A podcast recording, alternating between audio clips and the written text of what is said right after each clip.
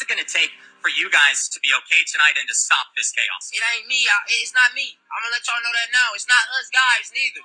And I'm glad that y'all said that. It's not us. It's the police. This the madness that they spark up.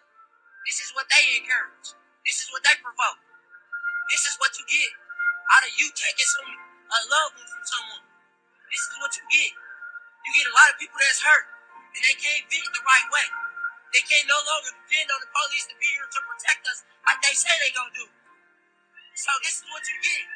And no, it's not gonna end today. I can't tell you it's gonna end tomorrow. I don't know when it's gonna end. But it's for y'all to start. We're not the ones that's killing us. Y'all killing us. We can't make a change if y'all don't change. Hello, guys, and welcome to Rae's Intuition. I know I've been gone for like a super duper duper duper duper long time. I have my reasons for that. I just been working like a lot of stuff. But anyway, unfortunately, what brought me here today is not really happy. Um, I there's just been a lot going on in the media. Um, a lot going on in the world actually with COVID nineteen. Um, and then just recently we've had two black men being killed at the hands of racists, white supremacists. Um, so today I just just want to release it all into the into the atmosphere and to just you know just say what we're feeling. Um, I have a really really great um, cast with me today. Um, I just yeah. How how are you guys feeling? How are you guys feeling with this with everything going on? And and just feel free to like jump in. Well, uh, yeah, angry. I think that's really the overriding emotion, and I'm I I'm honestly shocked by that emotion because I'm normally the first person to be like, okay, mm. you know, anger does not produce the righteousness that God wants, says Scripture, and mm. there's so hmm. many teachings that we need to manage our anger, control and limit our anger, and I think that in the past week or so, yeah, I think that it has gotten very near to what I would consider out of control. Yeah. Um, the anger. Yeah, to the point where you know you, you're dealing with everyone in an angry way. You know, I'm very guarded. I'm yeah. very normally I'm just smiling, going about my day. I'm a very open individual. Mm-hmm. Um, I think, you know, when you go in places kind of looking for a fight, you're kind of waiting to be slighted. That's, yeah. I think that's been like kind of yeah. my modus operandi for the last week or so. I think, okay, I'm, I'm gonna let you guys go ahead. Go ahead. Um, well, I mean, I guess it's like very, very like scary. You know, like to me, I, I think it's very scary because funny thing is I've been in like a situation like that before, and because of that, I just feel like you know, could have been me. What was your situation? Uh, um. So like, I, I, guess it's a story. I mean, I used to uh, work at um, what's the name of this? It's UPS. Yeah, UPS. And I was um I was a delivery a driver helper. So basically, we just like um, help the driver like you know deliver meal and stuff. Really? so um, what happened was like we were like um, delivering in like a white neighborhood, like I mm-hmm. mean a country. Where it was like a country place, and um, I was supposed to like you know take a delivery. I think it was like thirty pounds, you know, worth of weight. And um, so when I got there, I didn't know like where his kind of like his front, like the front of his house was. So I think I went through the side of it or something like that. And then he was sitting there, saw me, you know. He was sitting at the entrance. He was he was sitting on the porch, like wherever where he was sitting at, he could see me. Oh, okay. But you know were you able to see him? I, I, I mean, I didn't see him till he talked to me. Oh, okay. So like when I was going, and he just came out, and then like he was like, "Who the fuck are you?" And I was like, uh, "UPS, I'm bringing you a package." He was like, "What the fuck? What are you doing over here?" And then he was like, he told his son to go grab his gun. Wow, wow. And I was like, "What the fuck, man?" At that time, like my the, my life just flashed. Like I was just like, "What the fuck?" So like my dumb ass, instead of me to throw the fucking package away, and legit, the, his son went and grabbed the gun. Like he went and grabbed the gun. I saw that shit. Wow. So then I, my dumbass just lifted the fucking, uh, what's it called, the package and ran away with it. That's not dumb. What do you mean you're dumbass? I should have just threw it away because it's it's his package that I'm delivering. But your life was at risk. yeah, but I should have just ran and just threw it away, ran away and No, I understand what you're saying. away. Yo. I should have left him his package. So Left his doesn't like you're package. package Oh, okay, I got I shouldn't you. like Because driver, what you don't know about driver helpers is we don't have a UPS uniform. We, We don't, we don't have a UPS exactly. There's a small vest, and it looks almost like you could have gotten it from the toy store.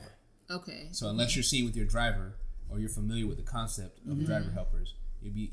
I would honestly be like, who So are you? not justifying the situation, but he basically thought it was someone tra- trespassing. yeah, and it, and, And he saw me as you know different color. Because what happened was I what happened was I I took the um, package to my driver and he got really upset. So he took it, went in there. Was he black? No, he was white. So he took it, went in there, went to the place and just dropped it off. And I guess he like talked some shit to the man, because apparently he's been delivering a lot to him, and he has never had any issue.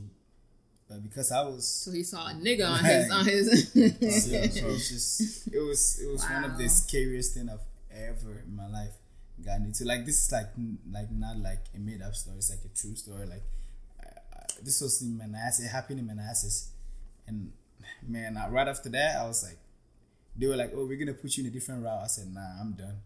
I, I had to quit that job. You want to know something, and I know this might shock a lot of people.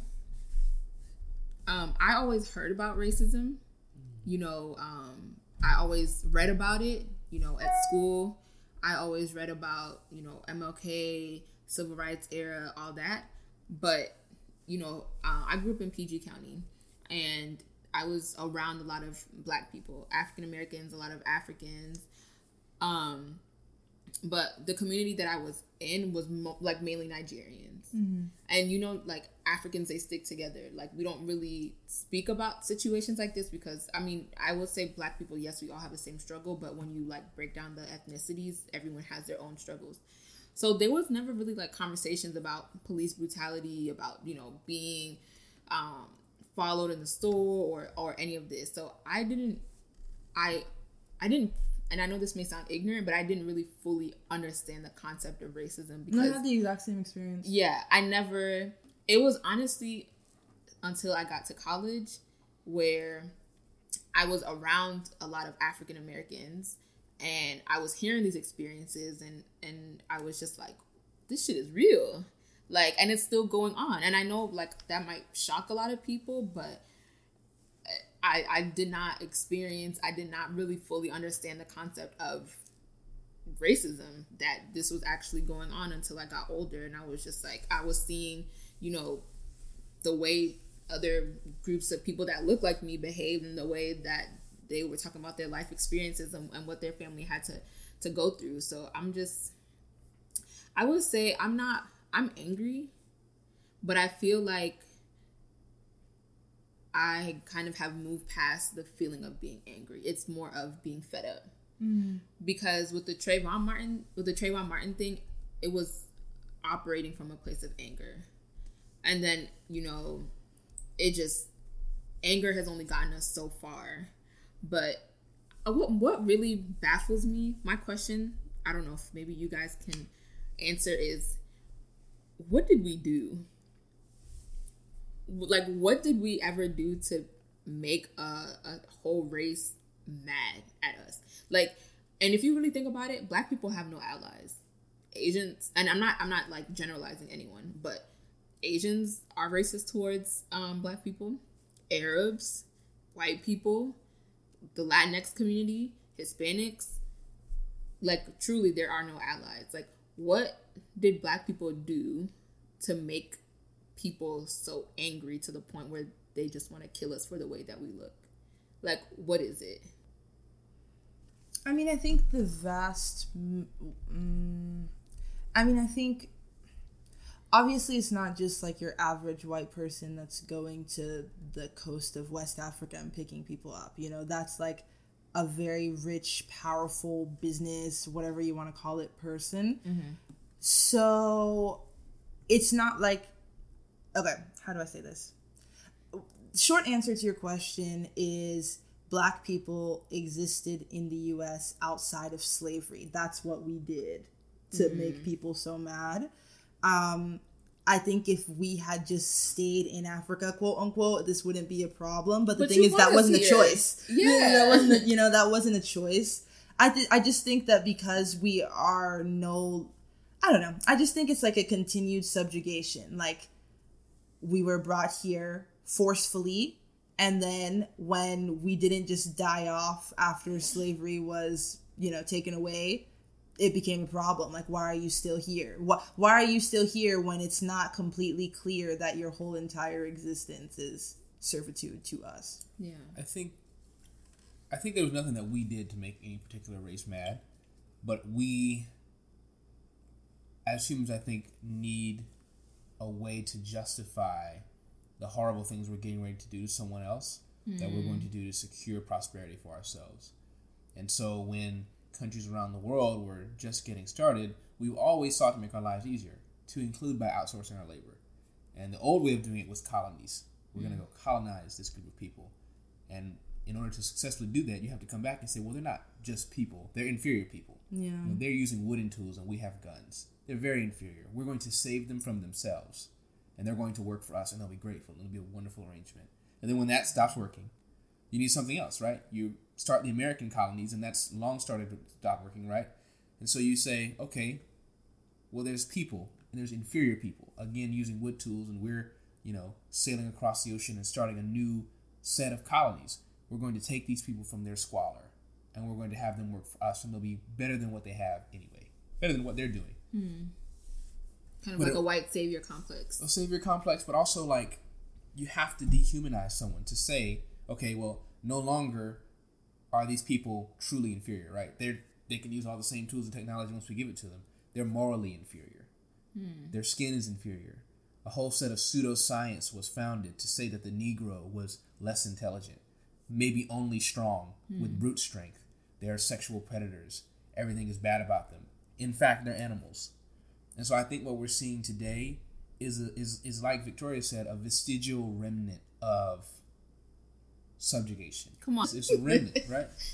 It's left over because in 1964 laws changed, not hearts and minds. Hmm. And so we're still dealing with the aftermath of that. Fortunately, we're seeing changes in our generation as we come forward, but there's still a large population of Generation X and Boomers and even some Millennials who think, "Oh, these people are inferior." They've in, they've internalized a stereotype. Yeah. Black and white people alike. And they're passing it on just generations and generations. So some people are passing on, generations. and it looks like we're kind of the generation that's like, "Hey, what what are we doing right here? Like Yeah. something's not right." But it's it's going to take generations to undo what it took generations to do. Mm-hmm. That's true. That is that's fact. That's Yeah, I fact. mean, I don't know. So you think you know it's gonna stop? Because um, to me, I feel like it's never gonna stop. Cause like if the generation is still doing it, it's just gonna keep passing on the same thing that they feel, the same feeling that they feel about us to like the next generation. You understand what I'm saying? I don't think it will stop. I think it will change form, and we're already seeing it change form. That's now true. it's not black people; it's Mexicans, it's Muslims. So follow the money. That's what I would always say: is, is follow the money, right? Who do we, quote unquote, subjugate, or who do we outsource our lowest wage labor to? The Chinese, the Indians, Mexicans, people who are the target of our attacks now when the economy is not quite going right. But these are the people that we regard as in some strange moralistic judgment that we're using to justify our unfair treatment, deserving of being the ones who work in the sweatshop that make our cheap Nikes and our cheap iPhones. Mm-hmm. It's no no longer African Americans. It's no longer black people on the farm picking cotton. It's Juan in the field picking tomatoes, and so it's changing form. It's build the wall now. It's Mexico will pay for it. What sense does that even make? Mexico will pay for it. The Chinese, I can't believe they're building islands out in the ocean and claiming some sort of sovereignty, which is an international Is threat. that going Don't- on? Don't get so, yeah. So in the South China Sea, the, the whole situation is that they're man-made islands that they're building, and they encroach upon. So every nation has a 12 mile, I think, radius of the waters that are theirs in the Atlantic Ocean. The rest is just open ocean. They're building theirs further out into the 12 miles, extending their 12 mile radius. And they're trying to claim like these islands we built are ours, they're part of China, and they're also extending our 12 mile radius, meaning that every ship passing through the waters is passing through Chinese waters, international trade ships, on already established international trade routes. And they're trying to use it to justify taking a tariff or taxes for passing through their waters for international trade. And that's why Western nations like the US are like, uh uh you can't do that. And that- that is a problem in and of itself. But it's not because you just aren't playing nice, it's because you're Chinese. Chinese shouldn't be able to do that. This is some of the rhetoric that we're hearing today. Um, I have a question for you. okay, sure. Um, wait, were you sorry? No, you I'm have- done. Okay. Um, I mean, given the fact wait, you were, I'm assuming you were born in America, right? Mm, You I were, was. okay. Um, I just, well, we're all African. Um, I just want to know your experience. You know, Aside from me, I'm African. I mean, I'm said- black. No, but no, no. not, like- yeah, yeah. That's what I mean. yeah, yeah. but I just I want to know like your experiences because you know when I speak to my family, um, my grandparents, my mom, you know the history that they have is completely different, or like um, what they experienced growing up is different.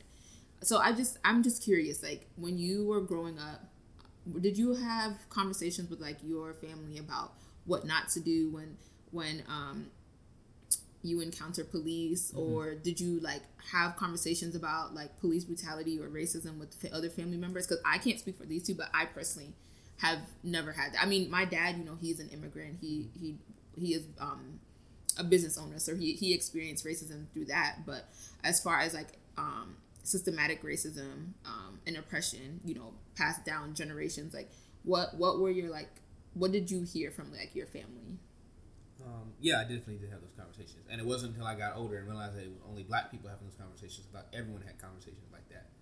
Um, I didn't really have conversations about police brutality per se, but I constantly remember hearing growing up.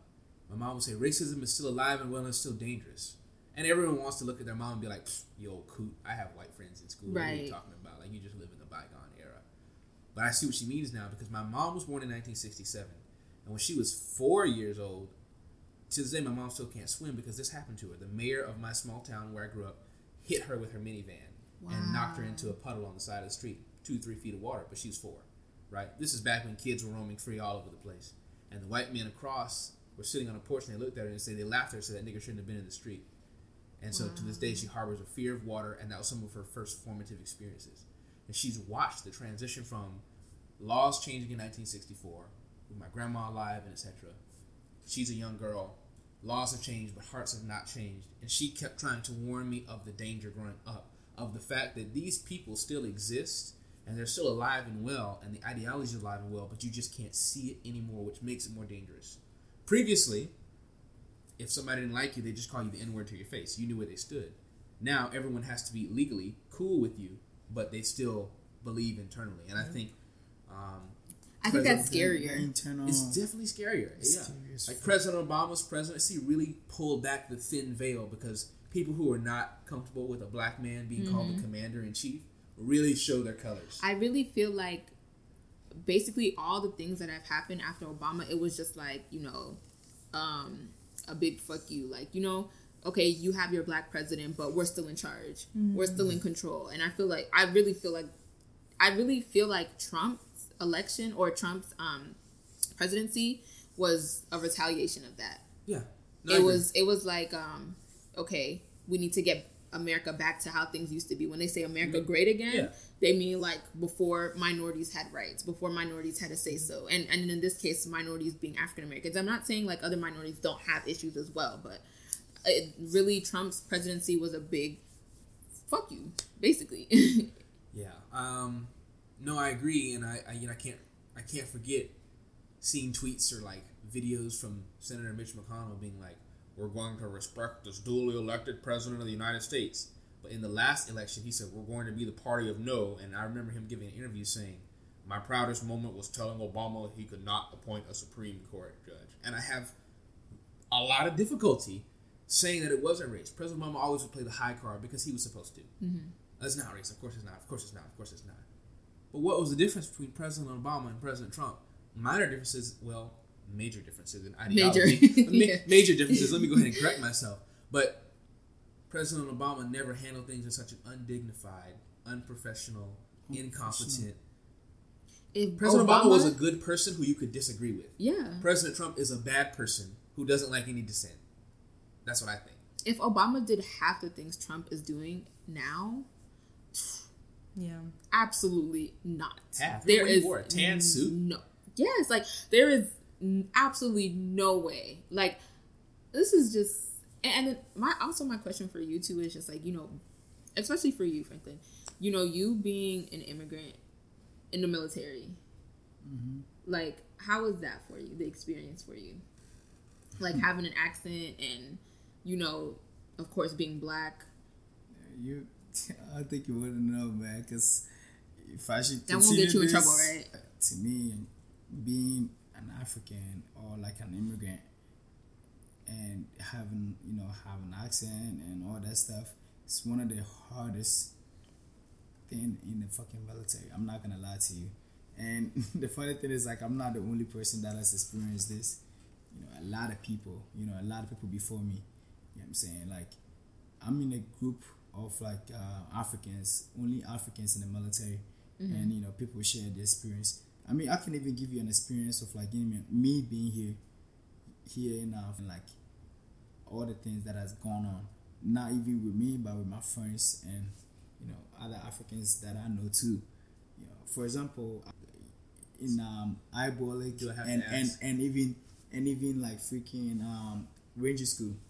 You know what I'm saying? Because he was African, you know, had an accent. He, people didn't want to help him out in Ranger School, and that's how he felt. You know what I'm saying? Like he people will like act like they don't even understand whatever you're saying, and I seen that happen like to him, real life. Like he was And he saying speaks something very well. he was saying something. People were just like, you just look at him like, what? I- What the fuck is he saying? Like I was legit there when I saw I saw that he was like, what the fuck is he saying? And they just like you know started talking among amongst each other. You know what I'm saying? It's just the, the little things that the the, the stuff that goes on in the military that people don't say. You know what I'm saying? Especially you know being African descent. You know what I'm saying? Not like being an African. You know, immigrant or whatever. Like I've been through a lot of situations in the military that I, I just if I should say this, man, it's gonna take a long like time. But I'm saying like it's just a lot of shit going on that to me, I, I, that's why usually I don't really like to talk too much. I just like to do my job and just you know go home. I don't like being around a lot of military like people, especially like people that I can't relate to. Mm-hmm. You- If you understand what I'm Yeah. saying, you know what mm-hmm. I'm saying? Because to me, it's just like there's really nothing that we can talk about. You know what I'm saying? There's really Yeah, no, nothing I've that we there. have in common. Yeah. You know what I'm saying? So I- you know, one of the experiences for me that was like really eye opening to how different I was. You know, In the military or, the like, in- military, okay. the military. Um, I've been in college for four years. Apparently, this thing called White Claw had come out. Isn't that like a drink? It's a seltzer. It's Oh, okay. Seltzer, yeah, hard seltzer or it's something like like that. uh, you can say a beer. Yeah, beer. Some people call it beer. And everyone in IBOLC it was like, "Oh, we're gonna drink some claws, bro. We're gonna drink some White Claw." And I mm-hmm. remember thinking to myself, like, "What the fuck is White Claw? I've never heard of that ever." My four years of college, I had not seen one ad. I had not heard of it. I don't think I even saw it in the store. Maybe it was, and I just overlooked it. I had no idea people would drink that if it even existed, right? Mm-hmm. And experience of going out to like parties and being like, oh, what kind of you know liquor do you drink? You know, I guess it's like a cultural difference between drinking like beer or hard seltzers or things like that, and African Americans drinking you know more liquor. Beer is kind of like okay, we drink a beer every now and again, but like liquor is the drink of choice for parties. And Right, like, right. Oh, wow, we don't even relate to one another when it comes time to have a good time. You know, like when you do me a favor, you want me to buy you White Claws, and I'm like, what is a White Claw? You know, like, it mm-hmm. doesn't even it doesn't even compute. And I was like, wow. Not only am I out of it and had no idea what was going on, but I am different. Like, and it's it's crazy how it's really the small thing that reminds Yeah. you. But I, I I know exactly what Franklin says on an intimate level of you and me don't have anything to talk about at all. When we come to Besides, basically things that we go through in the military, like we, being we tired, don't have but- Besides anything else work. to talk about. That's it. But work. Besides work, it just that's it. I mean, I mean to me, uh, let, let's just talk about this whole like death of like this. What's his name? George, whatever. George. George Floyd is it Floyd? Yeah, Yeah. Floyd, yeah. Uh, That was really it bothers me, man. Like I feel like just wow. I feel the need to say this as well. Um, bringing up the fact of us being African. um, we Africans need to discuss these things. They don't only affect African Americans. You know, our parents. Um, some of us were born in this country, like myself. Some people were not, like Franklin. But we're all here. We all experience Black culture. We all experience racism in America.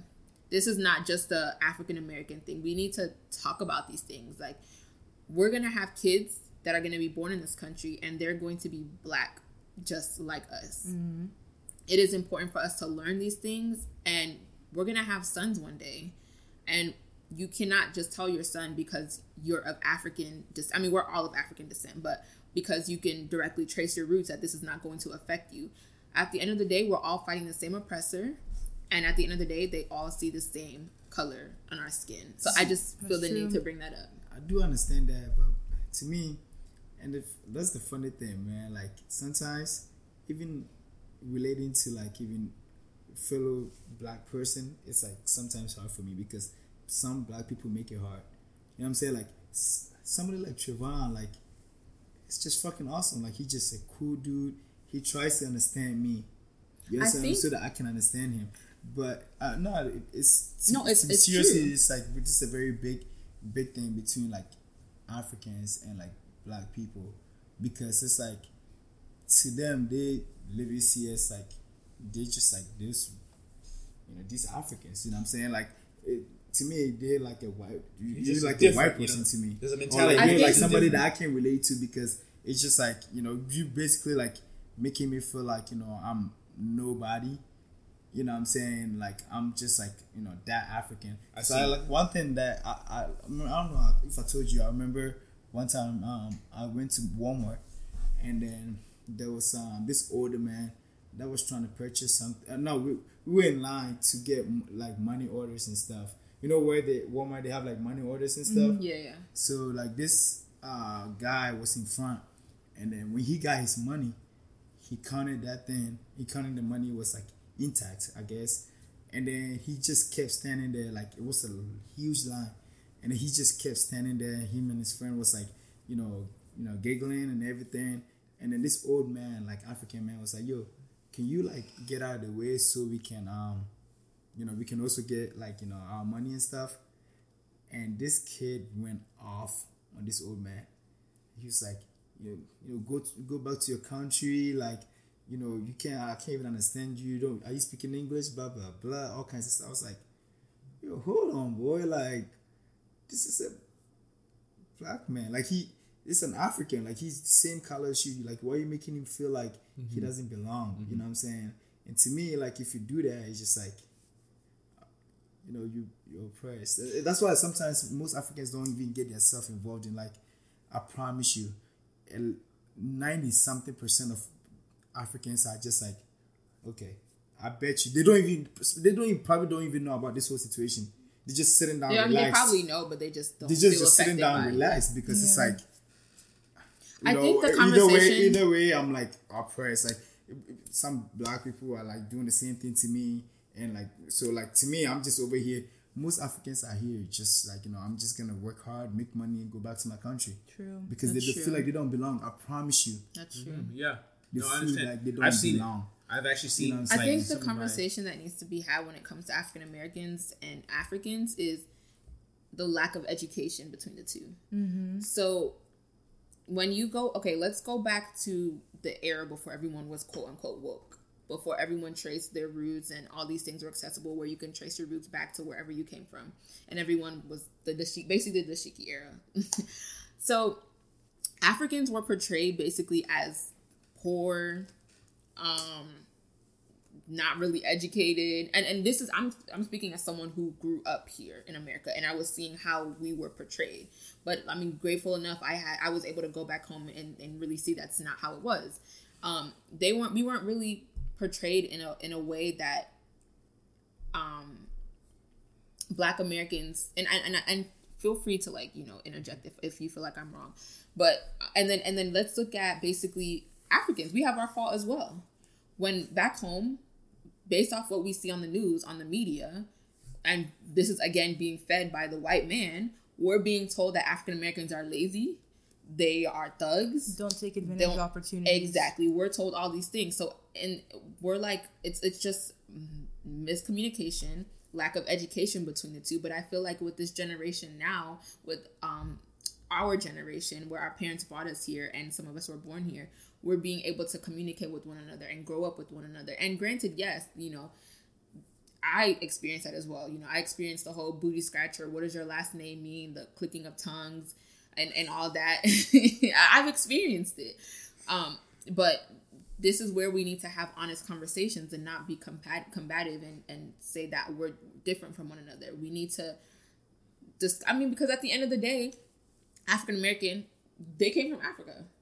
We're just privileged privileged enough to know where we came from, but they came from Africa as well. It's just the the conversation, and, and I completely understand what you're saying, but I feel like it's the people need to sit and educate themselves on really what back home is like and what it is. It's not we're not some people that live in huts and click our tongue and we're that's that's not what we are. And African Americans aren't thugs and they're not ghetto and they're not this this and that. We just need to educate ourselves.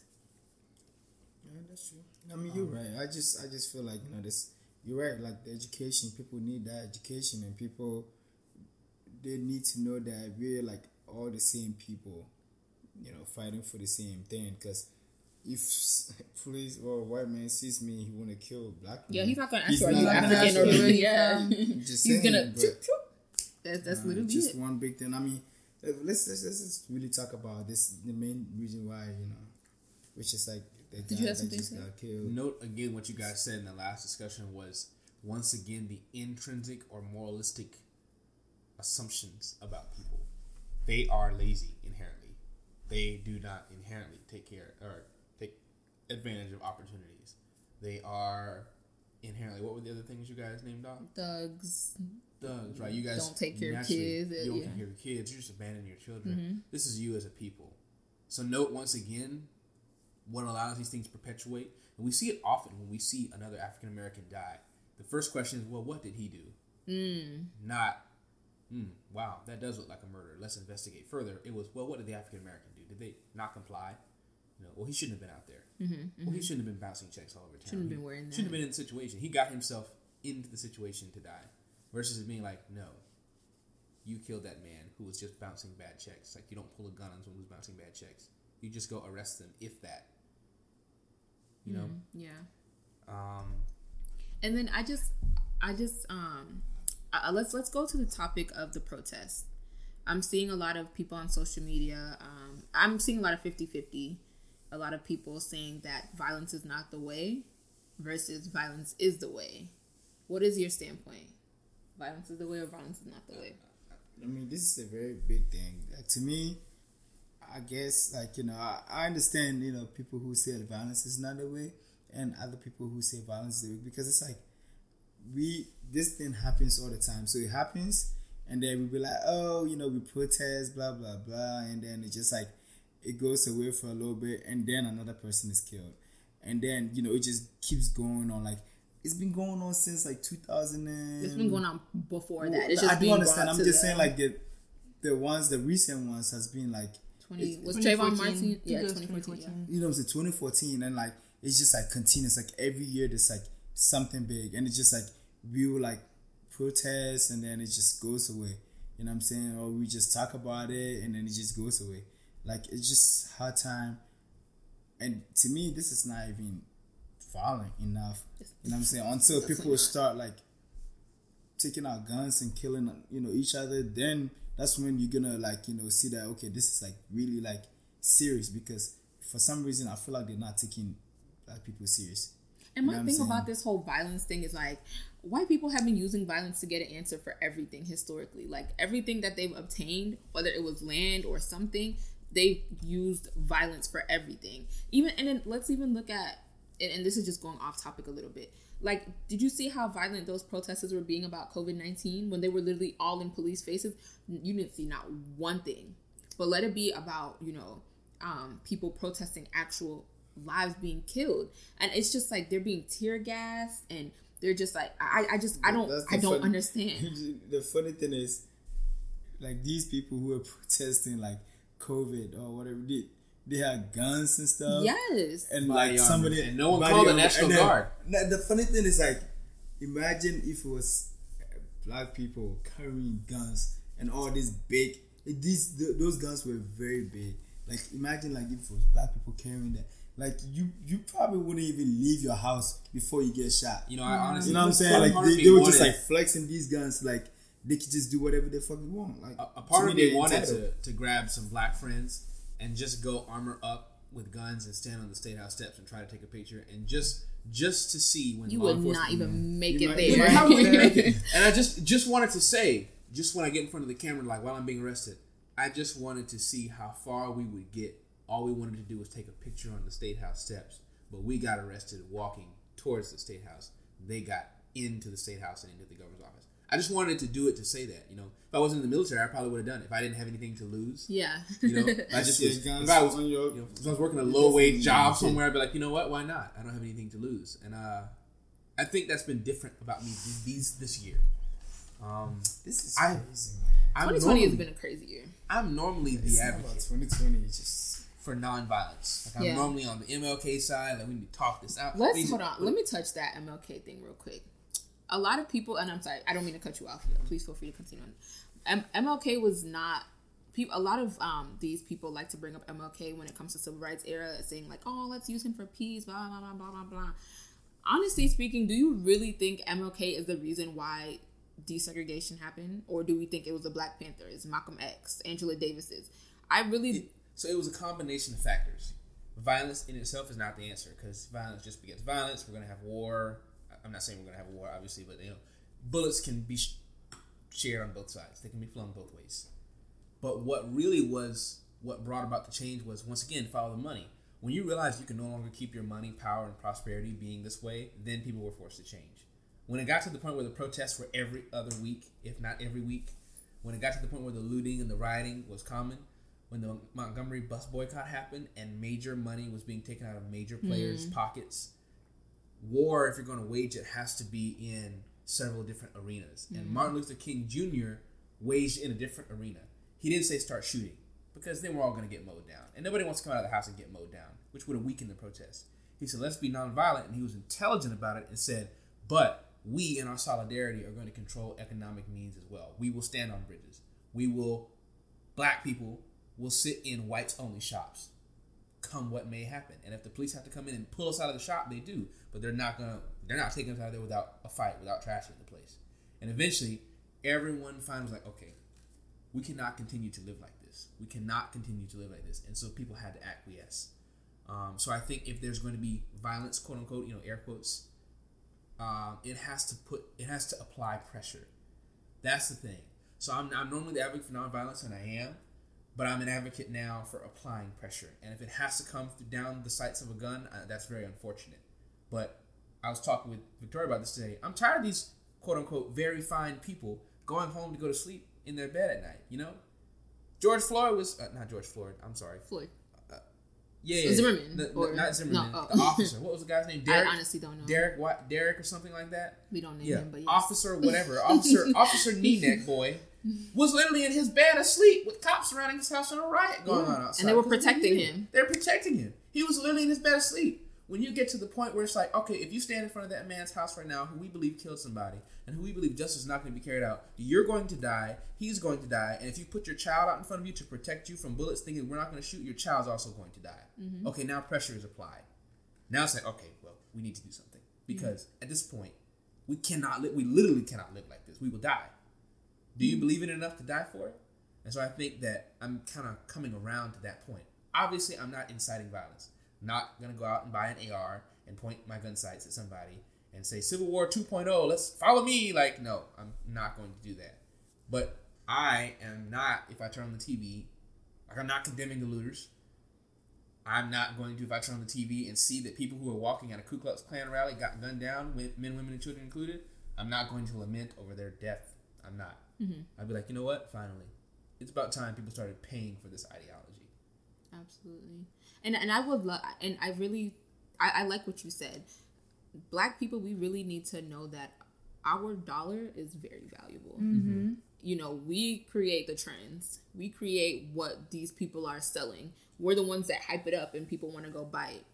But I do think the issue now is there's a difference between the the past generations and now. I don't really know where the disconnect is, but it's just like people nowadays. I'm, I'm not gonna generalize and say everyone, but people aren't willing to die for it. Not everyone takes things seriously. We we need to come to a a, a time where we stand as um what- what is it? Solidarity. Thank you. and and we need to become one. We cannot be divided. We we need to, you know, I, I really feel like if, if we even wanted to be like if there was to even be a revolution, we're all gonna die. I'm, I'm being honest because there's we're not some people some black people are like well it's not in my city it didn't happen to me i'm good. And then there's some people that are really angered about it and want to do something about it but it's just like back then and i'm sure there were certain people back then that were just like I'm, I, this doesn't affect me i don't want anything to do with this but i mean look at the majority majority of them they they did that they boycott. We can't even we couldn't even boycott gucci when they did that that blackface shit you remember when they had the the, The sweaters yeah. we can't even boycott well, um, what what else was it? H and M. We can't even do that. So again, I think this goes back to the conversation we had a little earlier about it moving from overt to covert. In the, it's easy to say we're all going to boycott the buses when it's the fifties and the sixties, and they're boycotting you being on there anyway. Everyone has had to sit on the back of the bus. It's a little bit harder when we have a, a taste, a smaller taste of money, power, prosperity ourselves to say you're going to sacrifice that. Because I moved from being poor to solidly middle class. And I'm sure that there's some other African American out there, some other black man that's like, dude, like, just make your money live and die. Yeah. Just make your money live and die. Because it would cost a lot. It's easy to sit here and say violence. It's easy to sit here and say apply pressure. It's easy to sit here and say solidarity when it costs you nothing. But when you lose your cush white collar job that previously was not available to us, you know, uh, like I said earlier, if I was working a low wage job, I would have gone to the state house, but I'm not. Yeah, because now we got things to lose. Now you have something Yeah. to lose. So it's a whole lot harder to convince people to stay together and to do this kind of thing because the costs now are so great. Now it's not. Then you didn't have anything anyway. You were disenfranchised actively. You're working a low wage job. nothing to You didn't own any property. Whatever. We're going out to boycott the buses. Yeah. Who cares? You guys, now um, you're sorry. buying a house with your white collar job and your six figure salary, and it's like, ooh, yeah, sorry, boss, I'm gonna have to sit this one out. Yeah, You know? I understand. That Have makes sense. guys um thought about this thing? Like today, I was watching a video. Right, it was uh this white man um with a saxophone, and he was um, and this is also like you you probably would think about so many examples that you've seen before. Um, he was playing like uh this Nigerian music, uh, for this uh I think a Nigerian graduate, and then he just went viral, and everybody was like, "Oh my God, this is beautiful," blah blah blah. And then in my mind, I was like, if he was an African or even a black person, do you think would have went? Wouldn't he like?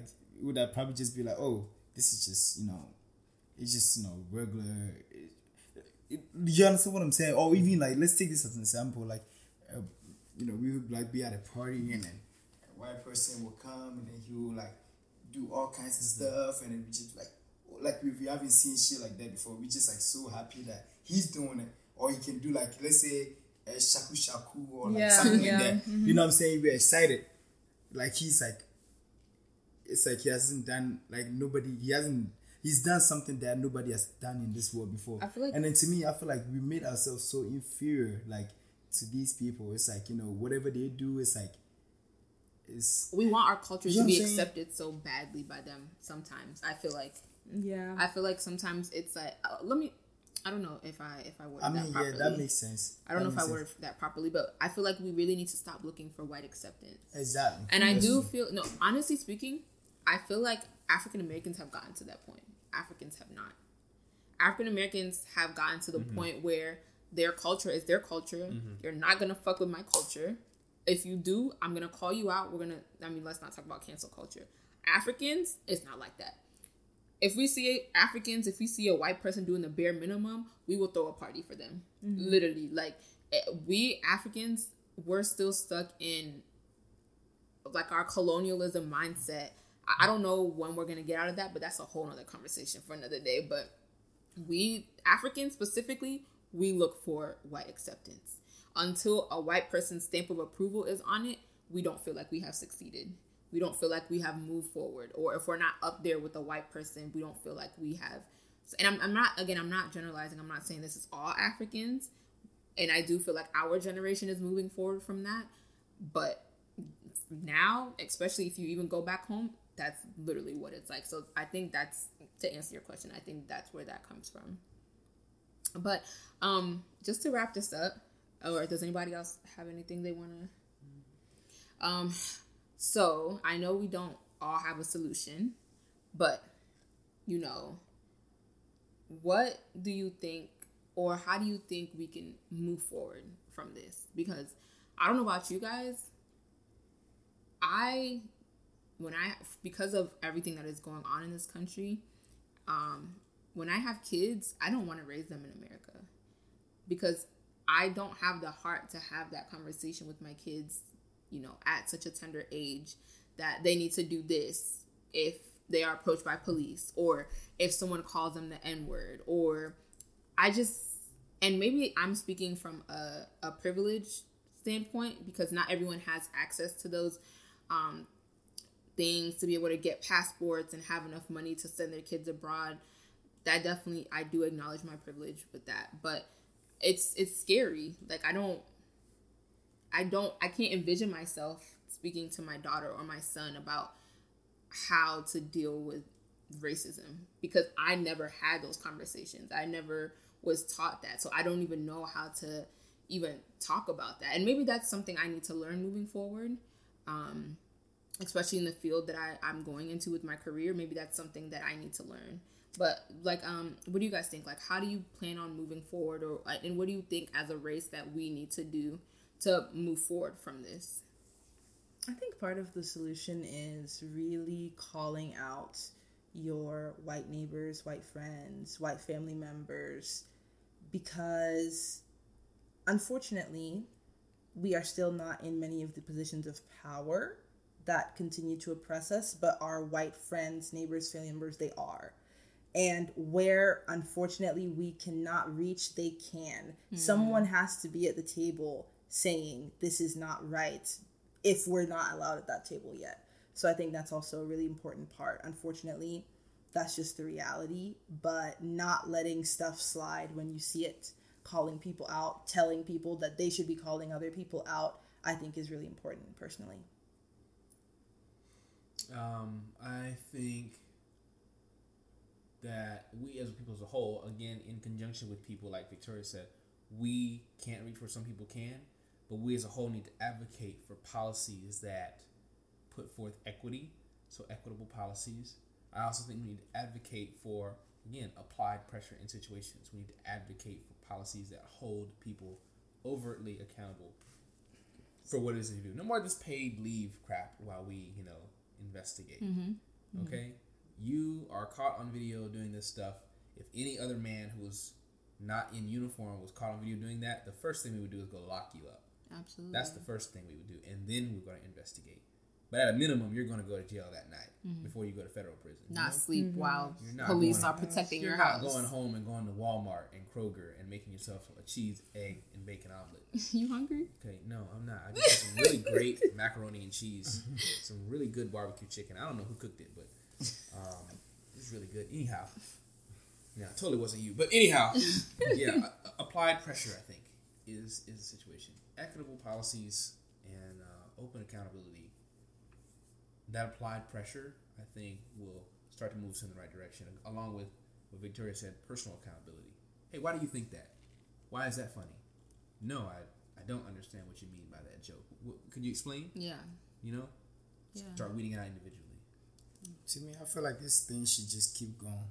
We should we should just keep continuing like putting pressure on them, like making them like know that we are serious about this thing. Like it should probably just be the whole entire like United States instead of just in Minnesota or wherever it is. Like we should just all like just you know just you know keep going with this thing. Like just keep putting pressure on them so they understand that this thing is like not a joke. Like we are serious about it. We need like to me, I feel like they just feel so entitled, like they can do whatever they want. And to me, like when this keeps going on, they're just gonna keep feeling more entitled and they feel like they can do whatever they want and get away with it. You know what I'm saying?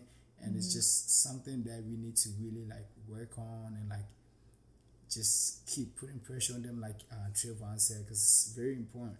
And that's the only way you know things can change. If not, then we're just gonna keep protesting, and everybody's just gonna forget about it. You know, in the next couple of days, and it's just gonna happen again, and we're just gonna come back. It's just gonna be coming back to square one, and just same thing till we fucking die. I'm just saying, they're just gonna keep killing us.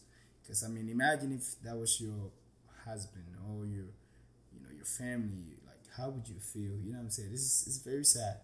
You know what I'm saying? Like now you can't even feel safe for me no more. Like imagine like, you know, me going to the grocery store or something like that, and I buy like a TV or something expensive, and then I get mowed down, like you know, like or get tackled down, like get choked because he doesn't think that a black man can buy something like that. Or I'm driving like a Maserati, he thinks I stole that shit because he don't think um, I'm a, I can you know afford something like that. You know what I'm saying? So like all these things, man. Like if you think about it, it's just very. It's crazy, you know. It's crazy, and something has to be done. That's all I gotta say. Well, thank you guys so much for. I know this was really heavy conversation. Um, I really do appreciate you guys for coming and having this conversation with me. Um, I'm wishing you guys all, you know, peace, love, happiness, and just everyone just stay safe out there. You know, Keep praying for America. Keep your family safe. Hard uh, times like yeah, bad trips like yeah. Nazareth, I'm fucked up, homie. You fucked up, but if God got us, then we gon' be alright. Right? Nigga, we gon' be alright. Nigga, we gon' be alright. We gon' be alright. Do you hear me? Do you feel me? We gon' be alright.